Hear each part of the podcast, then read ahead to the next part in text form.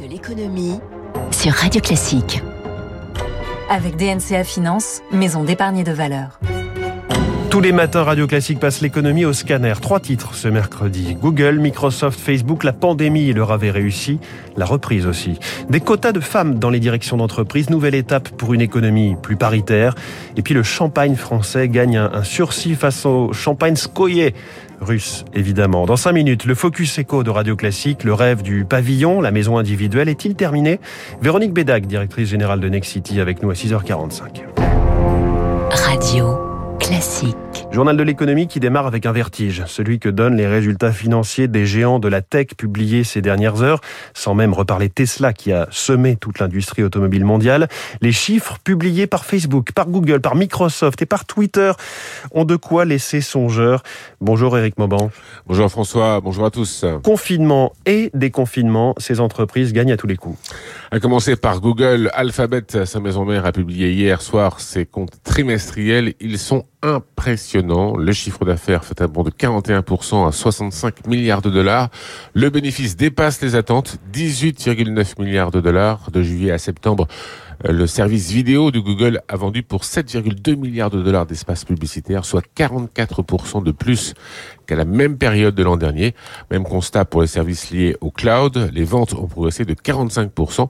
Toutes les sociétés de technologie américaines surfent sur la transformation numérique et la transformation vers le travail hybride au bureau et à distance. Tout le monde attend maintenant les comptes d'Apple qui seront publiés demain soir après la clôture de Wall Street. Là aussi, la publicité devrait doper les comptes. Les analystes s'attendent à près de 2 milliards de recettes, mais surtout, ils prévoient que ce chiffre soit multiplié par 10 d'ici à 2025.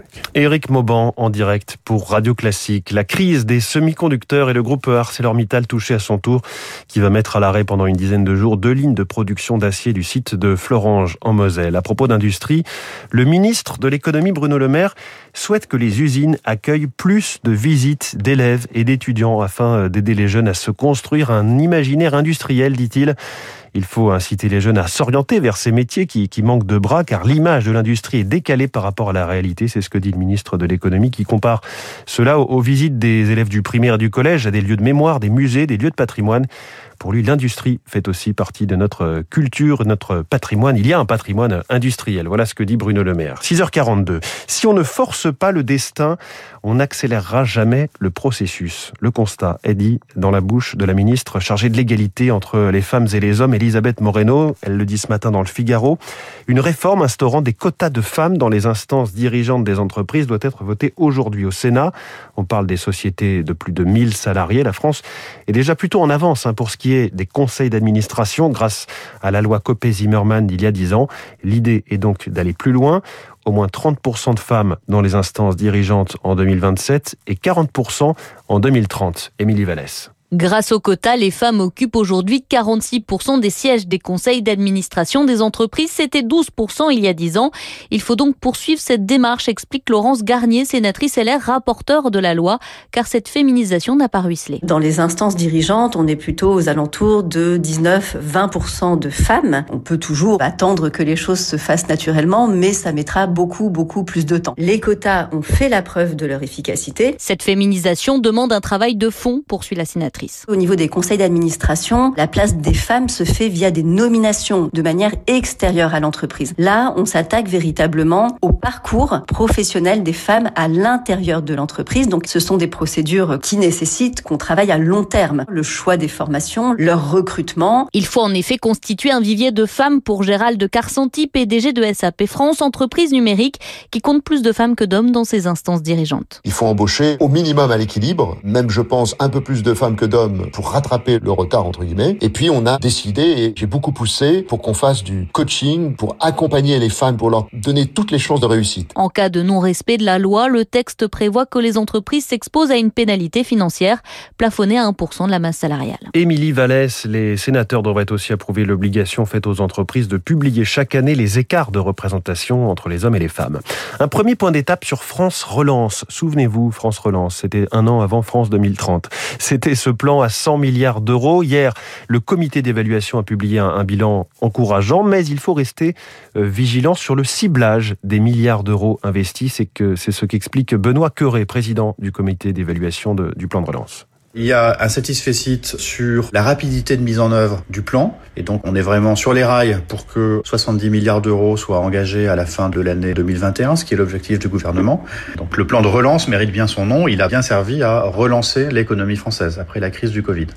Cette priorité donnée au décaissement rapide peut s'accompagner d'un risque qui est le risque d'être moins efficace à court terme en matière de transformation industrielle ou en matière de transformation écologique. Et donc, il est trop tôt pour conclure. Mais on souhaite alerter sur le risque que ces dispositifs aient été finalement insuffisamment ciblés et ne puissent pas garantir l'impact en termes de transformation et en termes d'efficacité énergétique. Benoît Cœuré sur Radio Classique. Amazon Web Services, le service cloud du géant américain, va héberger les données classifiées des services de renseignement britanniques. Ceux-ci auront recours aux analyses de données et à l'intelligence artificielle à des fins d'espionnage. C'est information révélée par le Financial Times hier. L'accord est estimé entre 500 millions et 1 milliard de livres sur la prochaine décennie. Y a-t-il plus propice aux ventes de champagne que les fêtes de fin d'année? Noël, la Saint-Sylvestre, c'est 30 à 50% des ventes, selon les maisons. On parle là de celles établies en France, évidemment, et non pas du champagne scoyé, ce descendant du champagne soviétique. De quoi mesurer l'ampleur de la petite victoire obtenue par les producteurs français hier? Ça n'est qu'un sursis, mais le calendrier est important. Moratoire jusqu'au 31 décembre pour l'application de la loi locale qui réserve le mot champagne à la filière russe et l'interdit à ses concurrents français.